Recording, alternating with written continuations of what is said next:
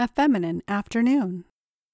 You're going to be putting those on today, she said to him in a matter of fact tone, cavalierly gesturing to a pile of soft tan material on her unmade bed.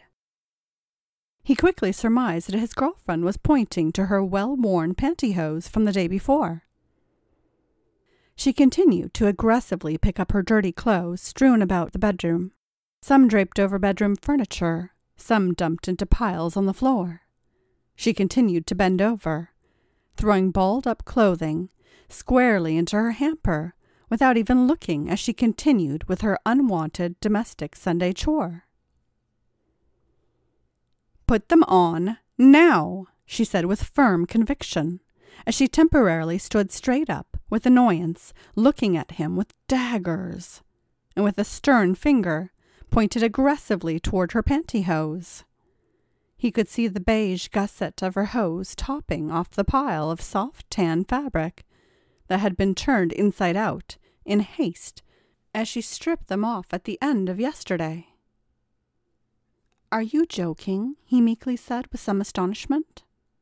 She cocked her head to the side, and with a condescending, razor sharp smirk said, Do I look like I'm joking? I I don't understand, he stammered slightly. Is is this a joke? I'm not going to tell you again, she said, with frustrated impatience, and she walked out of the bedroom.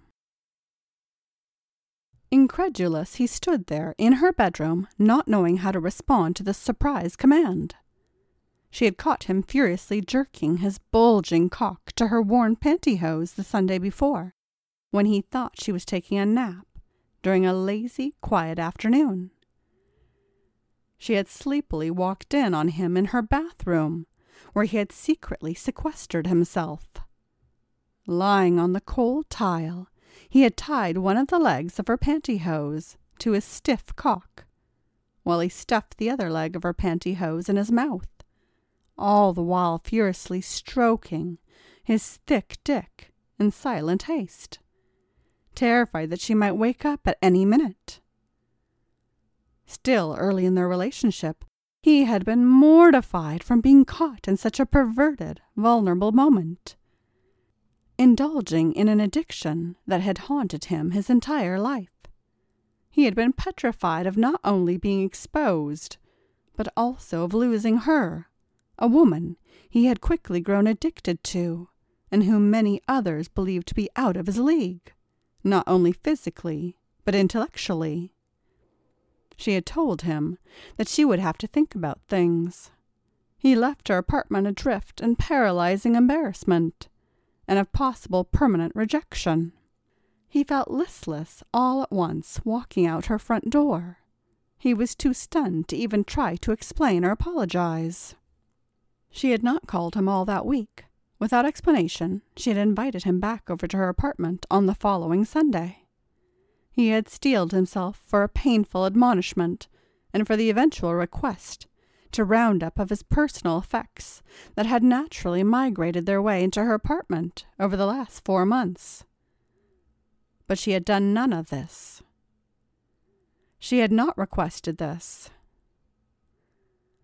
Instead, she had made him lunch with barely a word spoken, and after picking at her plate, had begun doing much needed housekeeping leaving him to wonder what her intention was. Now, still standing in her bedroom, trying to process her command, frozen in his astonishment and embarrassment, she briskly walked back into her bedroom and stopped abruptly. What are you doing standing there? I gave you an order. Put them on. Now. I'm not joking with you. Still reeling from the embarrassment of being caught the previous week, like some perverted teenager, he wondered if this was a test of his perversion, thus allowing her to pound the final nail into the coffin of their budding relationship.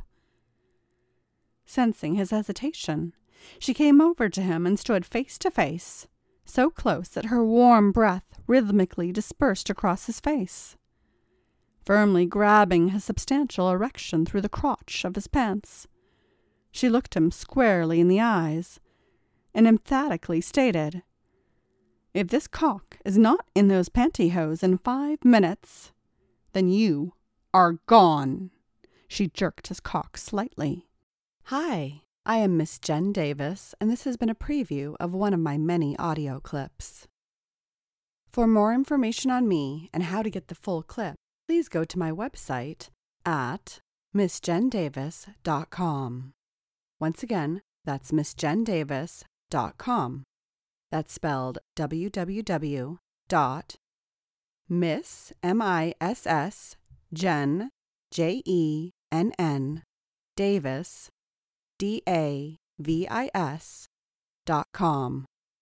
Once again, that URL is www dot miss m i s s j e n n d a v i s dot com.